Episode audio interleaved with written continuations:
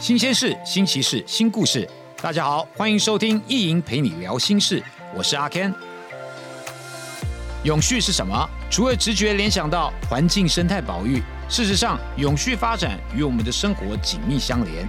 在这个节目里，第一银行将邀请多位名人来宾，针对各种永续话题进行讨论，让永续未来不再只是想象。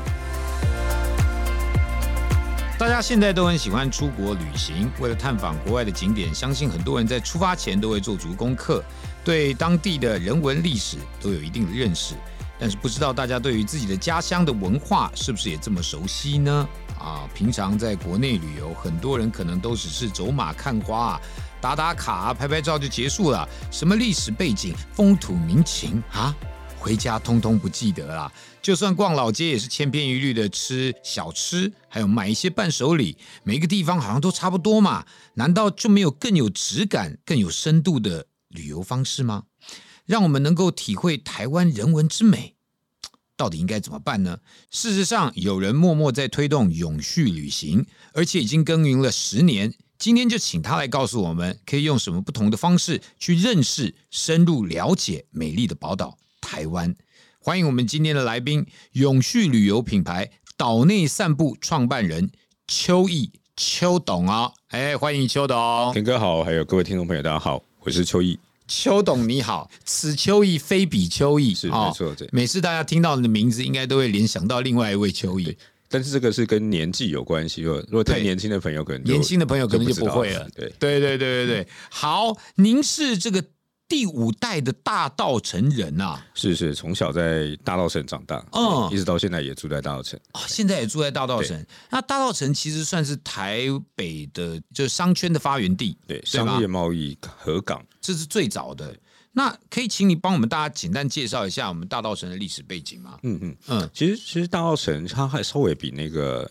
Manga 蒙甲还有新庄的稍微再晚一点点，对，它是一八，大概在一八五三年的时候才开始有这个开港通商贸易哈，因为在蒙甲差不多早了一百年。哦，真的，蒙甲比较早，蒙甲还早一百年，蒙甲还早一百年，对对对，因为蒙甲刚好是在这个淡水河跟大汉溪、新店溪的交汇口，对，三河交汇是出它比较早，对，那大道城是反而后来。崛起了以后，就取代了这个 manga 蒙甲。嗯，对对对。那那关键就是在说，后来大稻城开港之后，在一八六八年，嗯，那时候有一个外国人叫做 John Dodd，他来大稻城经营茶叶贸易。对，所以我们现在对于这个大稻城的印象，就会有过去做这个茶叶外销到国外这样的一个一个印象。这也是外国人现在大稻城设置茶叶工厂所带动起来的。哦，对对对。相较起来的话，应该台湾茶是世界有名的啦。对对，那那那时候就是说。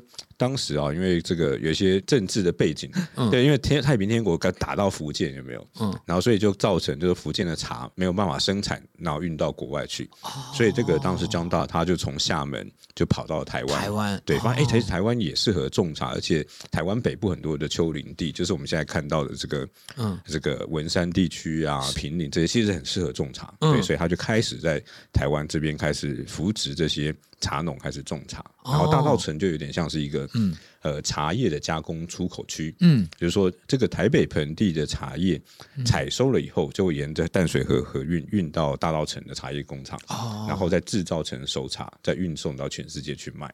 了解。对，现在年轻的朋友可能对于大稻城的了解都是那个码头啦。然后去看看看夕阳啊，然后去那边散散步，跟爱人聊聊天，这样。对，我去看看烟火，去看烟火。哎，对对对，大概就是这样。但是大道城其实，在当初发展一直到现在，其实这个过程当中，你刚刚讲到，比如说有茶方面的嘛，对不对？对对。还有另外就是有很多中药啊，还有布类啊，南北货、南北货啊等等这些，其实都是在大道城。聚集在一起的，对对对对对，就像我们这边老一辈长辈，他们都会说，就是说，嗯在大道城哈，你你要买东西是从出生到死亡，什么东西你都买得到，什么东西都有。对，因为以前就是整个货物的集散中心嘛，对。嗯。像我小时候还有棺材店哦啊，在大稻城啊，对，在稻城，对，不止一间，我印象中有两三间，对。哦。但但现在都没有了啦。嗯。然后，但是我。看到还有我们捡巷子还有一间卖兽兽医兽医的，哦不是那个我知道动物是是是人要离离开离开的时候要穿的，对，所以从小就是在这样的一个环境长大，觉得很很习以为常这样。那我好奇你自己本身家里面原本是做什么生意？我们家是开那个干妈店杂货店，杂货店嘛，对对对不对？那杂货就是什么都卖喽，什么都卖啊，就是嗯，卖什么啤酒啊、报纸啊、卖冰淇淋啊什么，对对，柴米油盐酱醋茶什么都卖的。嗯，小时候哦这样子，对所以其实早期在这个日治时代的时候，大道城就已经是很繁荣的商业区了了哈。那商家就是以刚刚我们也有聊到，就是南北杂货茶行为主。啊之后呢，中药以及布料也就逐渐也有他们的一席之地。这些攸关民生物资的交易呢，当然需要庞大的资金支撑，因为茶叶是台湾清代日治时期啊重要的输出商品，却一直缺少相对应的现代金融机构在支撑。在这样的背景需求之下呢，由大道城的茶叶巨子李景胜以及李延禧等人，在一九一六年创立了新高银行。总行就位于现在第一银行大道城分行附近哦。呃，到了一九二三年哦，新高银行与嘉义银行同时并入台湾商工银行，成为台湾本地最大的民营银行，也就是现在的第一银行。也因此呢，第一银行与大道城的百年历史有很深的渊源哦。其实光是一间银行的分行，就可以看见台湾早期的经济发展。哎，再跟我们多分享一些有关于大道城的历史文化故事好吗？嗯，其实这个新高银行就是还有这个茶叶李景胜、李延禧等人，对。他们的祖先其实是是一位我们称为台湾茶叶之父的李春生。嗯，对我刚更早前面有提到有一个呃英国商人 John Dodd，他来台湾做这个茶叶的这个贸易，对不对？那他当时因为他外国人，他不会讲不会讲华语，对。对，那个时候可能是讲那个闽南话比较多，是，所以他就找了这个李春生，厦门人李春生来大稻城这边帮他做买办。啊，什么是买办？就是他等于是透过李春生这样的华人买办去跟茶农做交易。嗯，对。那李春生呢，他就是被尊称为就是台湾的茶叶之父。是对。那这像李景胜、李延禧他们就是李春生的后代啊。对，那是他对他们家族等于是后来从就靠着在台湾做茶叶发迹成为，当时在日本时代曾经有做过呃财产的调查，他们还是仅次于这个板桥林家台湾的第二第二大的这个富豪之家。哎呦，对对，所以说他们后来也才有参与其他的这个事业，就是像这边有提到设置这个新高银行，甚至当时李春生家族他们还有呃做石油的买卖。哦，这么。事业这么策略这么广，对对对，对当时的他们的这个经营的事业版图其实非常非常的大，对对对。那他们家族后来就是那时候就成立这个新高银行，对，也是呃商业经营融资的需求。不过在清朝的时候，他们当时做茶叶的这个跟茶农的互动，其实就是一种借贷的关系，就是说他借钱给这个茶农，让他们先去种茶，然后他再等于是有点像是这个造价收购，嗯，就是谈好，哎，你种完以后我就收。收你的，我借钱给你，让你去种茶，让你有资本去种茶，然后这个茶长出来以后，我再帮你收购起来。嗯，对，其实他们已经那时候就开始有很多这样的金融的操作。哇，对对，就会慢慢这样子开始致富这样。所以他们收购完以后，然后再经由他们这边来卖给国，卖到国外去制造，然后再卖到国外去。哦，对，所以等一下可以再去赚到呃外外国人的钱。对对对，啊，是这样子的方式。哇，那其实真的是蛮重要的，它是一个非常强力，能够推动所有茶叶也好啊，或者是其他像你像你刚刚讲到石油的方面，对对，都必须需要他们的资金的注入才行。对，所以后来我们为什么就看到就是说，大澳城除了茶叶之外，那南北货就是一种呃货物的贸易的一个形态。对对，然后甚至到后来到开始会有做这个布料的买卖进出口，然后到战后就开始发展成衣纺织产业。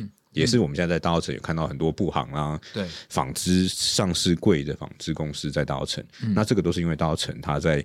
过去的在台湾的商业贸易很大的一个影响力，对，都可以从这些去看得到。哎，像像那些布行，他们自己本身也有工厂吗？还是他们只是跟工厂买布来？他们他们有有分成几种，对，这种规模比较大，台南纺织啦，或者什么中心纺织，他们是把大澳城当做是一个他们的销售联络处。嗯，对，因为所商业资讯、金融资源其实都在大稻城嘛，那他们的制造可能会是在南部，地中南部，对中南部，嗯嗯，台北这边就是纯做做生意这样子，对，形式是这样。那也会有一些小型的贸易商，他就纯粹就是买卖，也会有，对。哦，其实你看一个大道城就可以聊很久了。对，如果如果我来带的话，应该可以讲个五六个小时。真的哈，对对。哇，你一开始成立岛内散步的时候，你是怎么样去思考，去想说你要用一个跟以往不同的深度旅行的架构去带大家认识，不要说只是台北而已。就是整个宝岛，其实一开始没有想说是整个整个台湾，其实没有，一开始只有看到的是，呃，就只有大稻城。嗯，说实话，真的当时只有只有在想说，只有想大稻城，因为更早是因为我以前在旅行社工作的时候，就发现说，哎，我们去那个地方的观光旅游所，那这些导游跟你介绍的当地的人文风土啦，或者是当地的好吃好玩，那到底是不是真的在地人会去的，还是说他是？他只是带一些观光客去一些观光客想要去的地方，然后买买纪念品，看看热闹，然后就回家了。对，就会有这个反思了。所以回过来那时候，零一一年、一二年的时候，就看，哎，奇怪，为什么我我我的家乡大稻城，嗯，大家看到的大稻城，外地人所对大稻城认知，跟我自己在这边生活，其实有一个落差。对对，比如说，呃，像可能大家就会说，啊，大稻城就是年货大街啊。对对，可是其实我们在地不太会去年货大街，因为那是很后来才发展的一个。那地方其实是观光，然后跟外地人会去的地方，你们自己不太在地的。不太会去，对对对，哎，真的好像都是这样哎，对，所以那时候就开始想说，哎，那我是不是可以用我们在地的年轻人？哦，那十十年前，因为那时候还还比较年轻，现在已经中年了，是 是是，就是会不会用年轻人的角度来去介绍自己的家乡稻城？那就哎用这个徒步导览的方式带大家走这样子。那你自己觉得，就是一般人对于大稻城的了解跟？你眼中的大道城最大不同的地方在哪里？也就是说，今天假如我要认识大道城，你会带我去哪些地方呢？最基本的话，其实像我们刚刚有提到这个呃大稻城这个茶叶贸易是对，可是其实你在发现呢，在迪化街上，因为大家到大稻城通常都会先跑迪化街嘛，嗯，对，可是你在大稻城你找不到茶行，嗯，只要没有注意到茶行，是因为其实早期大稻城的茶行，其实我刚刚有说，它不是销售茶叶，它是制造茶叶的工厂。所以它不会在迪化街上。直接卖，这样不会。它是都是做批发、做外销，所以它都是在外围的地区，像淡水河边。哦，对，其实主要茶行其实都是在河边。对，那目前还有像在贵德街的那个陈天来故居锦记茶行，以前就是哦，真的是那种金字塔顶端的那种豪宅。啊，对对，他们家里面是还有那种假山庭园造景。好有钱，是啊，所以就是其实像这些一些很经典的建筑跟呃产业贸易的一些相关的故事，跟淡水河跟台北的城市的发展，其实我觉得这是我自己啦，嗯。我自己是蛮有兴趣，是想让大家看到这个更深入一面的大稻城。那那对啊，那我只要跟你去的话，我可以看到那个大稻城的豪宅跟那个假山啊什么的，我们可以在外面看。但至少你能够跟我讲在哪里啊？对，可以，对不对？对，而且不止一栋哦，像那个现在有一个已经改装成星巴克，它的那个建筑豪宅里面，液晶屠宰也有留下来，对，也都是当当时的富豪之家，对，都不是在迪化街上。嗯嗯嗯嗯嗯，那我觉得是蛮蛮蛮经典的一个过去的大稻城的那个兴盛的一个状况，这样子，对，就是带你感受到，不只是说哦，现在繁华的地方以及。还有就是说，过去它是怎么样开始发迹的？是是好，然后真正在这个地区有影响力的人是谁？住的环境是怎么样？对，生活的环境是怎么样？但是我也会带大家去一些我自己的生活的，比如说，哎，大家去这个马祖金的慈圣宫前庙前的小吃啊，对，那是我从小到大吃的一个聚集地，它也不在迪化街上哦。对，像这种都是就是比较我们在在地人才会去的。哎，这个很好哎，因为每一次大家去各地观光的时候，大家都会去吃到一些比较出名的店嘛，哈，然后后来吃回来再跟人家分享或者跟在地人分享的时候，通常大家都会说啊，那个都是观光客去吃的啦，观光客都是去排那一家啊，我们在地人都是吃另外一家，这样。但是，但是还是有一些店光客也会排，我们在店也会排啊。是啦，是啦，是啦，就是大家都喜欢的啦，对不对？没错。那你自己觉得这个就就老城区的观光要怎么样做，才是对于社区实际有所有所帮助？我我觉得第一个事情是尊重，就是说怎么说呢？因为其实我我从小到大，我们就是成为一个被大家观赏的对象。真的吗？对啊，因为不是，其实我们我们家就以前就是老房子嘛，然后你看就会有这个带这个导览的团体，他就会经过我们家，然后就会在你家门口指指点点，然后对对，哎，这个房子怎么样怎么样，那个店怎么样怎么样，是是是，你就成为被观赏的对象。当然，对，那其实现在因为开始有越来越多的观光客进来，然后也会有一些其他，不是除了我们在做这种导览之外，也会有一些其他旅游业者进来，有些导游他们就不太做功课。对他，对他就是哎，在你家门口讲你家的故事，可能，但是你从来没有听过，对，乱编，对，乱掰，乱掰，对，哦，那这种就是不尊重在地人。然后另外一种方式是，是他可能就拿了一个这个大声公，然后就开始喊，对，那你就会吵到。附近的居民啊，对对对，这样真的很不好。对，所以，我们我觉得我们在谈这种老城的观光或者永续旅行，其实第一个就是说，怎么样尊重在地的生活方式、在地的文化，我觉得是我们的一个很重要的核心的理念。嗯，没错。那第二层就先有做到尊重了以后，我们再会来去谈的是呃经济的发展，就是说，哎，我们带着客户来，怎么这样介绍一些地方的好的。老店，然后让这些观光客可以知道说，哎，哪一些是好的、值得推荐的店家，然后做一些采购，比如像的南北货的老店啊，或者是中药行啊等等，或者是介介绍一些特色的小吃啊等等，这个就是在下下一个阶段才去谈的的事情。对，所以其实你你们的这个永续旅游是具备这两大原则，就是地方创生以及商业商业发展嘛，对不对？没错，没错。哦，一定要尊重在地的生态。还有价值观，对。那另外再来，当然就是希望说，呃，就回应市场的需求。我们市场到底有什么需求？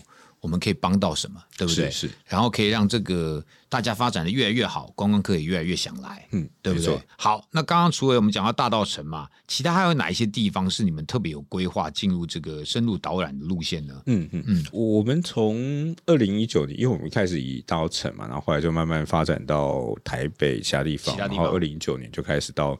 呃，台湾外县市去发展，那也这个主题也从这种比较偏向传统的文史的内容，去呃增加到更多其他不同的主题了，像农业啦，或者是海洋的这样的一个这个一个题目。从我们从共聊马钢那边，大概是二零一九年开始在马钢渔港吗？马钢渔港，马钢它是一个那个台湾岛的纬度最东边的渔村。哇塞！在共聊，我跟你讲，我今天采访你之前，我还不知道有一个渔港叫马冈渔港。是，我我想应该台湾百分之九十九的人都不知道，都不知道。哈，它是小渔港，是小渔港。那去那边可以体验什么？对，它这边有一个一个体验的一个重点，就是说当地还有三个海女阿妈，就是海女阿妈。对，我想他 S H E 三个，对，刚好。对，大家可以想象，有点像那个前几年日本有一个。日剧还蛮红的，叫《小孩女》，对他们就是小孩女，住在海边，然后他们就会穿着这个潜水衣，然后没有这个氧气瓶，就直接潜到那个近海的地方，然后去采摘这个海菜啦，或者是这个海胆啊，或是龙虾等等这样子。他们还在做这样子的一个小型的经济生产。哇，他们现在还这样子，还这样子，对，大概几岁的阿妈？哦，应该都超过六十以上了啊！对对，哇，他们这个行业其实是非常辛苦的。对，我觉得他们现在比较像是这个半退休的状态，就是一个。生活是习惯是对，因为其实那个采摘的量也没有办法去支撑整个足够的经济收入了。对，但但是我觉得这也是一个对我们来讲，这样的一个海女，它其实是一种地方文化特色、产业的特色。那我们就带大家去呃跟阿妈们互动，然后来去了解说，哎，他们的装备是什么啦？然后他们是怎么样潜水下去啊？对，就就我了解，他们其实是以前是根本连穿这种那潜水衣都没有，都没有，反正就直接跳下去就对了。对，但是后来才开始有防水衣保护他们，这样潜水衣保护他们，这样。对对对，我觉得这是蛮有趣的，因为台湾其实很多人对海洋其实稍微。还是蛮陌生的啦，嗯嗯，所以大家可能知道只是去游泳，但其实跟海洋相关的一些，比如说上潮间带的这个环境啊，或者是在海洋的这海女的文化，在马冈这边其实都可以都可以查到，对，所以这个也是被你开发出来的啊，不然之前应该是没有人能够会这样带队，然后去找这些海女。呃，其实也是慢慢跟当地社区的伙伴一起。嗯，不敢讲说是我们啦，就是说是其实跟当地的伙伴一起，你们有在推动了，对对，一起推动的，对。哦，这个不错。那那还还有呢？还有还可以去哪里？哦，当然，播到马冈，那就是还是会准备让这个当地的海产的料理会给大家吃最新鲜的，这已经是是基本的。我们最喜欢吃，是是。如果讲到吃的话，我们就会比较。着重在谈就是食物的议题的话，就会提到，哎，我们应该去也是因为有序旅行的概念，就是说我们尽量去吃当季的食物或者是当地的食物，减少一些碳排放。是，对，这是一个我们的其中一个诉求。所以降到云林的这个。大家知道云林是那个酿造酱油非常有名的一个一个地点，所以它其实还是有一些很特色的当地的呃家族在经营小的这个酱油厂，那他们都用手工的形式来去生产高品质然后非常健康的黑豆的酱油，那我们就跟这些。呃，这个酱油厂一起合作，然后也利用当地云林的食材来做料理，包装成这样的一个呃行程路线。我觉得这也是蛮有趣的，对对。哎，你们因为你刚刚讲到这个海女，然后跟在云林酿酱油这两件事情，我其实是在旅游节目里面，我们曾经都有去做过类似的事情，就是你已经把大家变成了就是旅游节目的主持人，必须要亲身去体验那些当地的产业。好，然后跟当地的人有真正的互动，真的很棒哎！了解到在地产业之余呢，也可以更了解台湾。那台湾究竟是怎么样发展起来的？这个也很重要。比如说刚刚讲到了我们大道城的这个百年风华，对不对啊？第一银行成立到现在也已经有一百二十四年的历史了，也是台湾历史最悠久的民营银行，几乎是见证了台湾金融的发展哦。第一银行在全台湾一百八十八家分行当中呢，也有二十八家分行超过百年的历史哦，真的是相当不容易。在第一银行的总行的。永续金融管理呢，也有许多珍贵的馆藏记录，包括了许多金融历史文物以及第一银行发展的过程记录等等。哎，这一些说不定都可以纳入你未来，大家来体验一下我们大道城，对不对？最早的银行，当初一百多年前大家是如何呃交易的？这个是不是也可以纳入你的旅游行程当中？对，其实有诶，其实其实有啊，对啊，啊，真的，对对对，因为我们我们合作了，对不对？对对对，我们跟第一银行有合作完，我们今年的这个大稻城夏日节是。对，然后也做了大稻城的街区的一个徒步导览，邀请一些呃社服的团体来参与导览，让小朋友啦或年轻朋友透过这个小粉丝梦想巴士这样的一个拍贴机的一个形式，然后把导览内活动，然后结合我们第一银行百年的银行金融发展的历史结合，让大家。可以更了解第一银行跟大道城。像你刚刚讲到那个小粉丝梦想巴士，对不对？它基本上就是在台湾跑透透，然后跟所有不同的民间机构也好，或者是个人也好来做合作，其实就已经变成是一个传爱巴士、万能巴士了。然后像你刚刚讲到的嘛，跟年轻人最喜欢的拍贴机结合在一起，就可以吸引不同年龄层。观光客也好，或者在地人也好，来做一个比较良性的互动，其实都蛮棒的哦。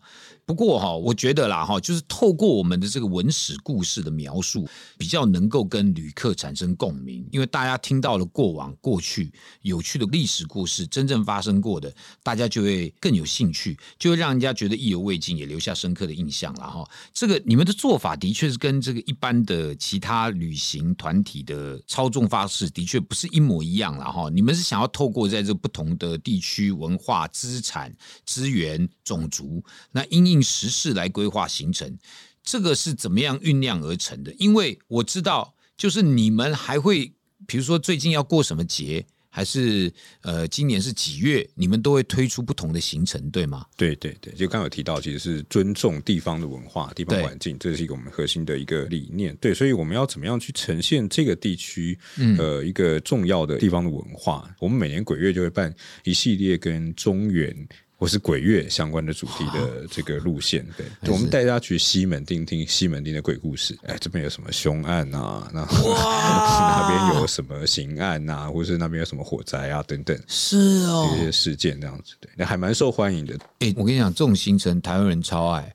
对啊，不，我们有点像是说这种乡野趣谈的活动啊，让大家去更理解到这个主题，其实就在我们的生活的周遭，它其实并没有那么可怕，或者是好像距离我们很遥远这样子。对，是这是我们的一个一个理念。那这个在你们的行程里面，当然应该是也有提供餐饮部分吧？对，像刚刚有提到这个呃海鲜的部分，还有云林的这个酱油，用酱油来跟当地的农产来去做料理，或者农业的话，我们会比较。多客户会蛮喜欢去宜兰，嗯，对，跟宜兰当地的呃小农一起合作，运用他们所种植的这个食材，嗯，然后来做成一些蔬食的料理，对，对，因为其实我想大家也知道，说永续的这个议题，有一部分的大家比较常会提到的，就是像 vegan，不是素食，而是蔬食，蔬菜的蔬，嗯嗯，对，就是说，因为其实要的。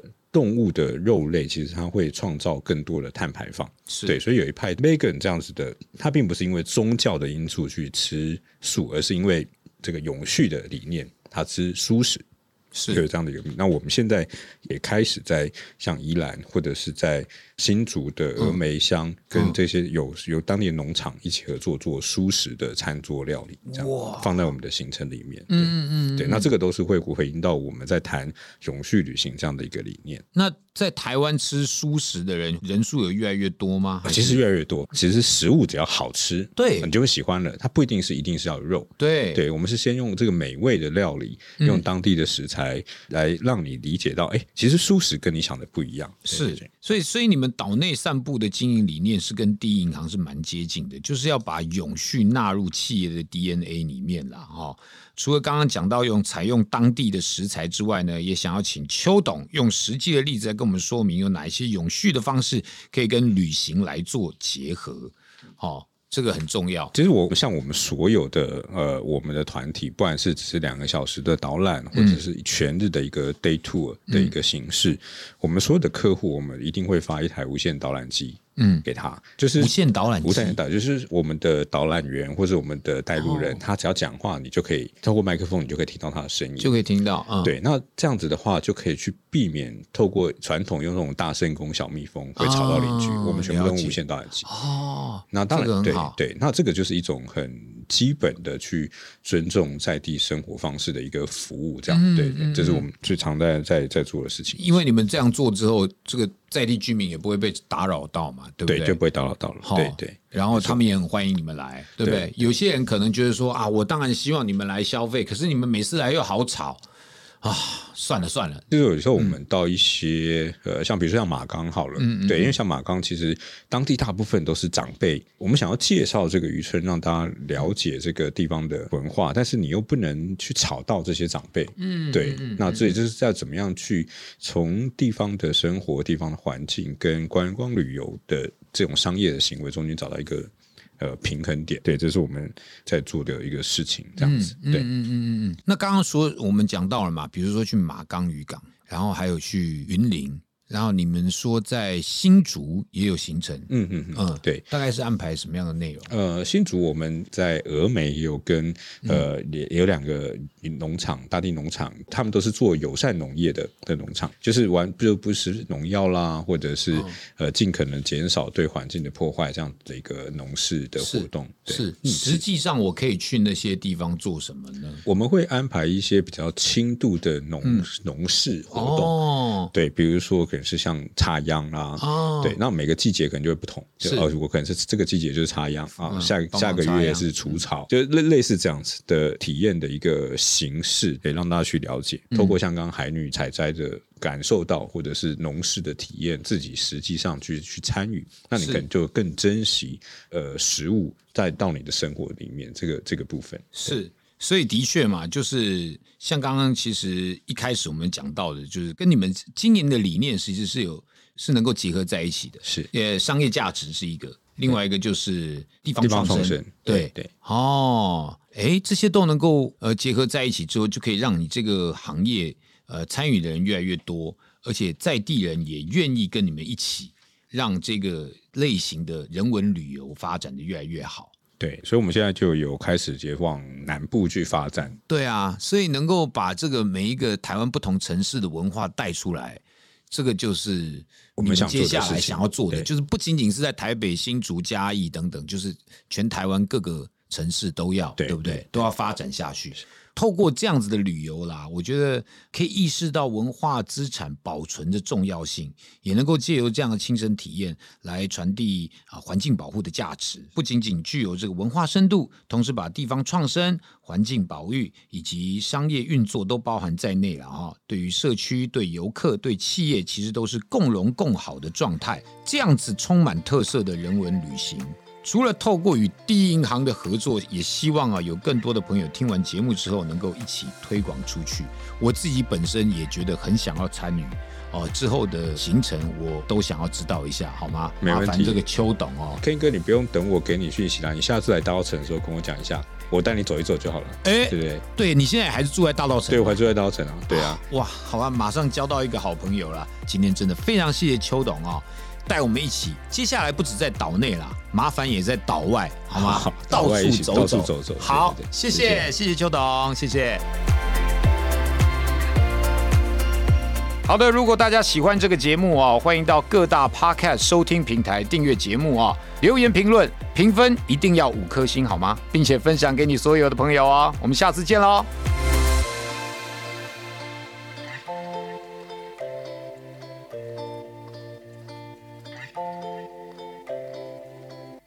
网络投保平台，省时快速超方便，二十四小时不打烊，只需透过第一行动 APP 线上试算，免接触、免传真，简单三步骤就可快速完成投保。多样保险商品供您选择，轻松拥有年金保险，缴费弹性无压力，累积多少自由决定。祝您稳定累积资产，简单理财无负担。第一银行就在你左右。第一银行就在你左右。